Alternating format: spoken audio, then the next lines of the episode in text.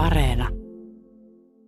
Puheessakin arkisin kello 15.30 kuultu huuhkaa mania on rohkea crazy komedia siitä, mitä tapahtuu, kun Suomi voittaa jalkapallon EM-kisat vuonna 2021.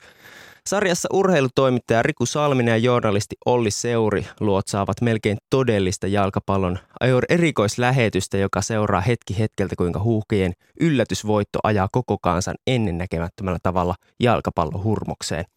Ja nyt mulla on täällä puheen päivässä vieraana juurikin Huuhkea Manian tähdet Riku Salminen ja Olli Seuri. Tervetuloa puheen päivään. Kiitoksia, kiitoksia. Moikka Jees, Olli. kiitos. Aloitetaan heti. Tota, ei varmaan villeimmissäkään fiktiopöhinöissä olisi voinut kirjoittaa tällaista alkua huuhkajien EM-taipaleelle, mikä nähtiin miesten maajoukkueen historian ensimmäisessä EM-pelissä. Mitkä teidän fiilikset EM-kisoista tähän mennessä? Jos mennään tuohon Tanskaan ja siihen ensimmäiseen päivään, niin siinä oli kyllä, sanotaanko, että kaikki, kaikki niin kuin kirjot tuommoisesta, että niin kuin se odotus, mikä niin kuin sitten pal- lähinnä kun katsoi niitä katsojiakin siellä, niin tavallaan, että se odotus, pitkä odotus oikeastaan näki niiden ihmisten naamoista, että se niin kuin nyt se palkitsee ja se semmoinen niin herkkyyden tila jo siinä ennen ottelua. Ja sitten kun kävi mitä kävi Christian Eriksenin valitettava sairaskohtaus, sydänpysähdys siinä ottelun jälkeen, niin sitten kyllä niin kuin kaikki oikeastaan niin kuin sisälmykset laitettiin semmoiseen niin kuin tehosekottimeen ja vatkattiin sen puolitoista tuntia, kunnes al- alettiin niin kuin sit pääsee takaisin vähän niin kuin semmoiseen, ää, niin kuin, miten se nyt sanoisi, peli meni siinä, miten meni, ja semmoiseen niin kuin, vähän niin kuin prosessoimaan sitä, että mitä just, just tapahtui.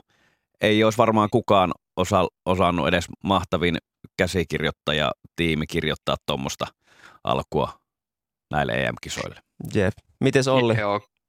Kyllä koko jalkapallomaailma pysähtyi siinä, että kyllä jos jostain nämä kisat tullaan muistamaan, niin tästä Suomen ensimmäisestä historia miesten maajoukkueen ensimmäisestä EM-ottelusta Tanskaa vastaan, että se Christian Eriksenin sairauskohtaus oli niin, niin dramaattinen, että kyllä mä niinku itse kiittelin tuossa himassa, että ää, pieni kolmevuotias poikani katsoi sitä peliä ihan 38. minuutille ja sitten lähetettiin sänkyyn, niin se, Uhuh. se oli niin kuin monessa kodissa kova paikka selittää sitä lapsille, mitä tapahtuu, koska itselläkin virtas kyyneleet siinä tilanteessa. Se oli, se, se, mä, mä tietysti symppasin niitä ihmisiä, jotka on siellä, sitä Christian Eriksen ja sitä kaikkea, mitä siellä kentällä tapahtuu, mutta kyllä mä myös symppasin mun kollegoita, niin kuin Riku siellä paikan päällä ja sitten Mat, Matti Selostamossa, niin kyllä se ihan poikkeuksellinen, ei varmaan tuommoista tuu tapahtumaan oikeasti teidän uralla uudelleen.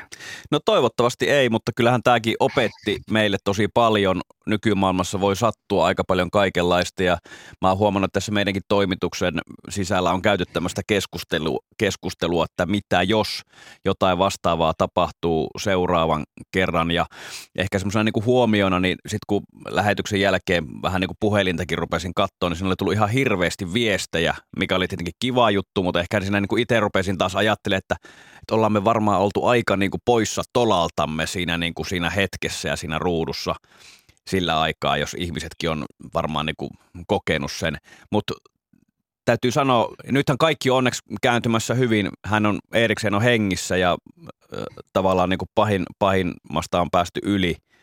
Mutta tavallaan se epätietoisuuden hetki, ja mekin nähtiin sitä studiosta suoraan sinne, vaikka ne Tanskan pelaajat teki sen muurin, Mm. ja siinä nyt ihminen vaan sattuu tuijottaa siihen suuntaan, missä tapahtuu, niin jos mä en ole ik- ikinä niin kuin nähnyt, että nuorta ihmistä ää, elvytetään, ja se ei ole mitään niin kuin hiveilyä, että se on todella rankkaa runttaamista, Mm. ja tota, se, se, niin kuin, se epätietoisuus ja se pahimman ää, skenaarion niin kuin ajatteleminen ja siihen valmistautuminen, se oli aika semmoinen, mikä varmasti jää niin kuin mieleen tuosta pelistä.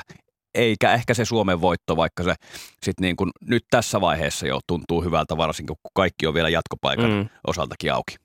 Kyllä. Ja kyllä mä niin kuin puolustaisin sitä, että te olitte niin kuin kanssakulkijoita katsojille. Et se, missä ehkä epäonnistuttiin sitten, on se kansainvälinen TV-kuva, että sitä näytettiin liian pitkään liian läheltä. Että se, se, siihen ymmärtääkseni Yle ei voinut vaikuttaa, mutta ehkä No- se oli no vähän liian sanotaanko nä- graafista materiaalia. Joo, ja tähänkin varmaan ihan pommin varmasti niin kuin tulevaisuudessa tulee ne niin kuin paremmat toimintaperiaatteet. Kyllähän me sieltä fiidistä päästään pois ihan milloin me halutaan. Ruotsissa oli, oltiin menty kokkiohjelmaan. En mä tiedä, onko se oikea ratkaisu. Ei, ehkä mun mielestä, mutta jotain, jotain niin kuin olisi varmaan voinut tehdä toisin. Kyllä. Ja varmasti tehdään toisin, jos tulevaisuudessa näinkin yllättävä. Se on niin kuin jännä, että kun moottoriurheilu, mäkihyppy, alppihiihto, siinä on vähän niin kuin tämä vaaran tunne on läsnä. Jos siellä sattuu paha juttu, okei, sielläkin kansainvälisten fiidien ohjaajat ymmärtää niin kuin tilanteen vakavuuden, ei näytetä sitä, niin kuin sitä kriittistä hetkeä, mutta se ei myöskään niin kuin lamauta, koska se on vähän niin. Niin kuin olemassa se vaara siellä.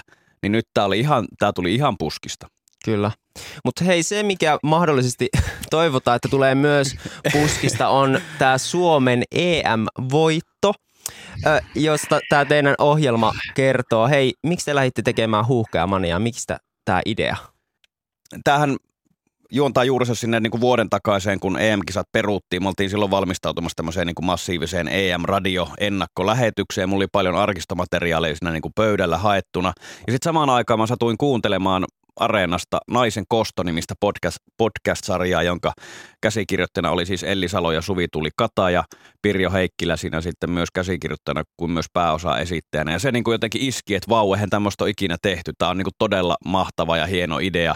Ja mulla oli pieni yhteys Suvi Tuuliin ja mä soitin sitten, että mulla olisi tämmöinen idea, että mitenhän tämmöisiä juttuja niin kuin voisi saada eteenpäin – ja onneksi he sitten niin kuin hyppäsivät tähän kelkkaan mukaan ja kehittivät tämän kaiken niin kuin tarinan, että Suomi, vois, tai Suomi voittaa Euroopan mestaruuden ja Olli ja minä oltaisiin sitten niin kuin, niin kuin raportoimassa siitä Suomen kansalle. Kyllä. Joo, tämä on aika tavallaan niinku hullu juttu, että mut pyydettiin sitten mukaan. Mä taas tunnen sit myös Suvi Tuulin ja Ellin sit aiemmista ja tämmöistä niinku audioharrastuneisuudesta tykkää tosi paljon siitä tavasta, millä ne tekee, niin mua pyydettiin mukaan johonkin jalkapallojuttu hahmoksi ja siinä vaiheessa mä hirveästi tiennyt, että mitä tästä tulee. Mutta tämähän on ollut semmoinen tosi mahtava prosessi, että on ollut kiva päästä vähän niinku katsomaan ää, pellin alle, että miten ne toimii, nämä draamakäsikirjoittajat ja tämmöiset draama-audiodraaman tuottajat, että miten se lähtee rakentumaan ja minkälaista se tiimityö on ja miten niin kuin eri tyypit tuo erilaisia osaamisia ja miten siitä sitten lopulta tulee ulos semmoinen tuote kuin huuhka ja mania, mikä on aika sellainen niin kuin villifantasia siitä, että mitä niin kuin Suomelle tapahtuu ja mitä meille niin kuin, paitsi kansakuntana, niin sitten meidän niin kuin vuorovaikutuksessa tapahtuu tai tapahtuisi, koska tämä on fiktiota, niin jos Suomi nyt voittaisi sitten jalkapallon Euroopan mestaruuden. Joka on muuten itse asiassa se, että ää, teillä on kumminkin aika hyvä niin kuin fiilis siinä ja semmoinen niin kuin uskottava tota, meno. Et mä en tiedä teidän taustoista, että onko teillä mitään niin kuin aikaisempaa tämmöistä ääninäyttelemis niin kuin mutta siis todella niin kuin mahtavassa mahtavassa meiningissä olette siinä ja sitten sen myös uskoo silleen, että Aa, no niin, no nyt, nyt tässä tapahtuu näin ja teillä on siis myös aika nimekäs tämä kästi täällä näin, mitä mä tässä kattelin nyt muutaman nimen sieltä isosta porukasta, niin Pirjo Heikkilä, joka on myös käsikirjoittajana tässä, Antti Holmaa on, on Chike Onahve, Ohanvea ja sitten on myöskin Niina Lahtista ja tietenkin huuhka ja valmenta Markku Kanervaa löytyy kästistä. Mistä te saitte tällaisen työryhmän kasaan?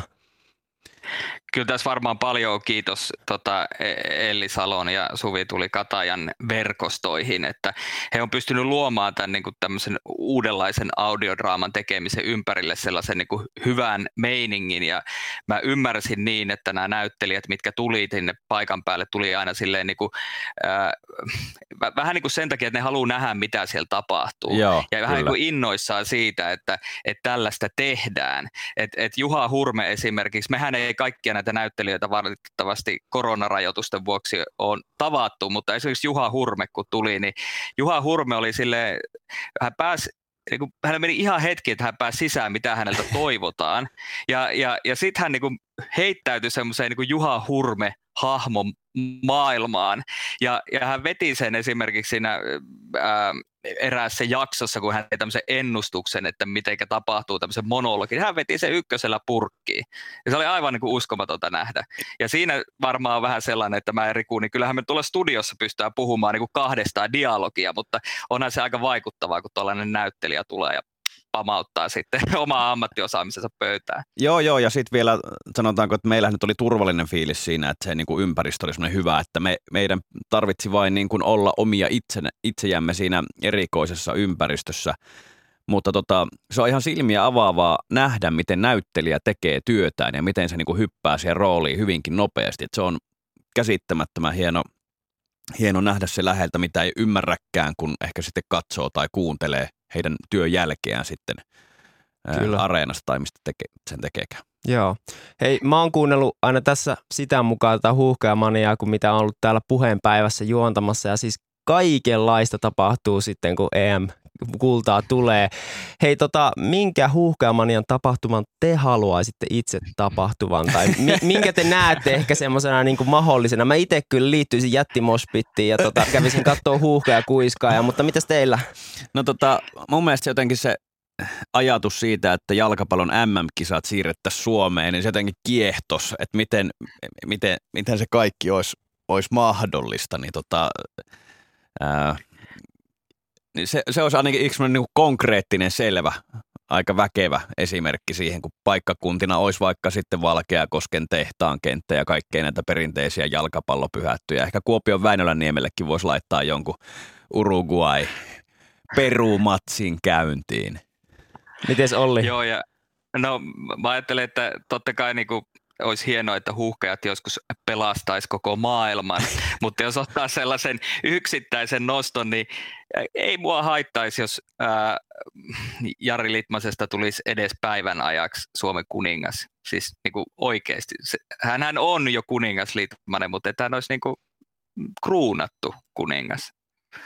Ehdottomasti. Ja sitten littipeukkua siellä vaan koko kansalla pystyy. Hei tota, mitä tämä ihan, niin kuin, mitä kaikkea tämä ihan oikea ja aito huuhkaamani antaa teidän mielestä Suomelle? Siis nyt puhutaan, kun ollaan tässä EM-kisoissa, niin, niin mikä sen tämmöisen niin kuin futishypen merkitys teidän mielestä on Suomelle? No mun mielestä muutenkin urheilun yksi hienoimmista merkityksistä on se niin kuin tavallaan yhteen, yhtenä, yhtenä, yhteenkuuluvuuden tunne ja semmoinen niin kuin yhtenäisyyden vaaliminen, että – kuten esimerkiksi tämä Christian Eriksenin tapaus osoitti, niin, niin, kuin niin hirveissä tilanteissa voi olla aika paljon hyvääkin, miten sitten Suomen kannattajat käyttäytyy stadionilla, miten Tanskan kannattajat siihen vastas. Et näissä on aika niin kuin isoja arvoja tämmöisessä maailmassa, joka ehkä sitten niin, jota niin kuin repii kaikki muut asiat, niin ainakin yksi semmoinen juttu, mikä ihmisiä yhdistää. Ja tämmöiset vielä poikkeukselliset asiat, kuten se, että Suomen miehet pelaa jalkapallon arvokisoissa, niin sehän on niin kuin yksi hienoimmista yhdistävistä tekijöistä ja semmoisista niin kuin vanhojen. Ehkä tässä on vielä just niin kuin hienoa se, että Suomen miesten EM-paikka on tavallaan se kaikista hypetetyin. Siihen liittyy myös se niin kuin todella karu historia, mm. että koska ovat aina aikaisemmin sen mokanneet. Naistan siellä on pelannut montakin kertaa, mutta tota, tämmöinen niin kuin yhteenkuuluvuus aika semmoinen iso arvo. Joo, kyllä mä ajattelen, että tässä, tässä on niinku, ää, kaksi asiaa oikeastaan. Et ensinnäkin just tämä, että et 11.10.1997 Suomi-Unkari, se, se, se trauman vahvuus, niin se, se, on, se on niin kuin, jos joku, joskus yksi tapahtuma on määrittänyt niin kuin kokonaista ää, vähän niin kuin yhteiskunnan jalkapallosuhdetta, niin se, se on niin kuin määrittänyt sitä. Ja sitten tuli tämä 15.11.2019, kun Suomi voitti Liechtensteinin, niin se jotenkin vapautti niin kuin suomalaisessa jalkapallosuhteessa jotain. Ja mun mielestä se oli kuvastavaa se, kun me, eli, eli siellä katsojat ja muut, niin että mentiin sinne kentälle ja jaettiin se pelaajien kanssa se, se, se kokemus ja, ja se, se, miten se vapautti. Ja nyt vähän niin kuin on niin, että, että, että mä toivoisin, että Suomi on niin vapautunut siitä traumasta ja nyt, nyt sitten pystytään pelaamaan EM-kisoissa ja nauttimaan siitä ja odottamaan jotain. Ja mä luulen, että tässä sivulla sitten tulee se toinen pointti on se, että, että että myös naisten jalkapallomaajoukkue, joka on jäänyt niin kuin menestyksestään huolimatta vähän miesten jalkapallojoukkueen varjoon, niin, niin se kiinnostus ylipäätään jalkapalloa kohti, että tulee semmoinen niin kuin, äh, vähän, vähän niin kuin Suomesta tulee, jos ei jalkapalloyhteiskunta, niin siinä mielessä niin kuin länsi-eurooppalainen äh, urheilukansakunta, että jalkapallolle tulee keskeisempi sijaa. Ja, ja, ja sitten ensi kesänä mä luulen, että me nähdään Helmareiden ympärillä ihan erilaista pöhinää kuin aiempina vuosina ja toivottavasti myös vähän niin kuin futsal-maajoukkojenkin ympärillä, kun miesten joukkue pääsi myös osaltaan EM-kisoihin. Kyllä, ensi kesänä siis naisten EM-kisat myöskin Yleen kanavilla ja Englann- Englannissa kisat pelataan, että tavallaan niin kuin siellä, missä jalkapallon koti on. Kyllä. Hei, tota, meillä alkaa pikkuhiljaa tästä haastelu loppumaan, mutta me kuullaan siis tänään 15 tunnilla äh, huuhkaamaneista jakso nimeltä Jalkapallo ottaa kantaa. Hei, miten, on, hy- on hyvä jakso. Mites, mites Riku ja Olli, kuinka paljon jalkapallo todellisuudessa, todellisuudessa ottaa kantaa? Ö, ottaa kantaa paljonkin, mitä viimeaikaisiin puheenaiheisiin on ollut ollut. Ja tässä jaksossa itse asiassa tulee hyviä huomioita myöskin tältä lainausmerkeissä jalkapalloprofessori Sami Kolamolta, ketkä jalkapallon sisällä ottaa kantaa. Ja ne on ihan tärkeitä poitteja kyllä ehdottomasti silmiä ja korvia avaavaa, avaavaa puhetta häneltä.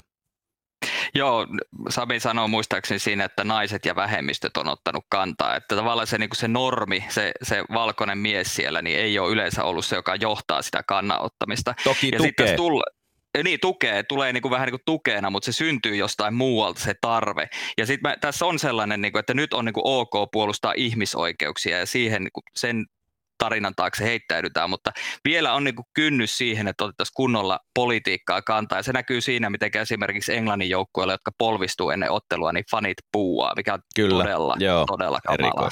Kyllä. Kiitoksia Kiitos, Riku Salminen ja Olli Seuri. Yle Puhe.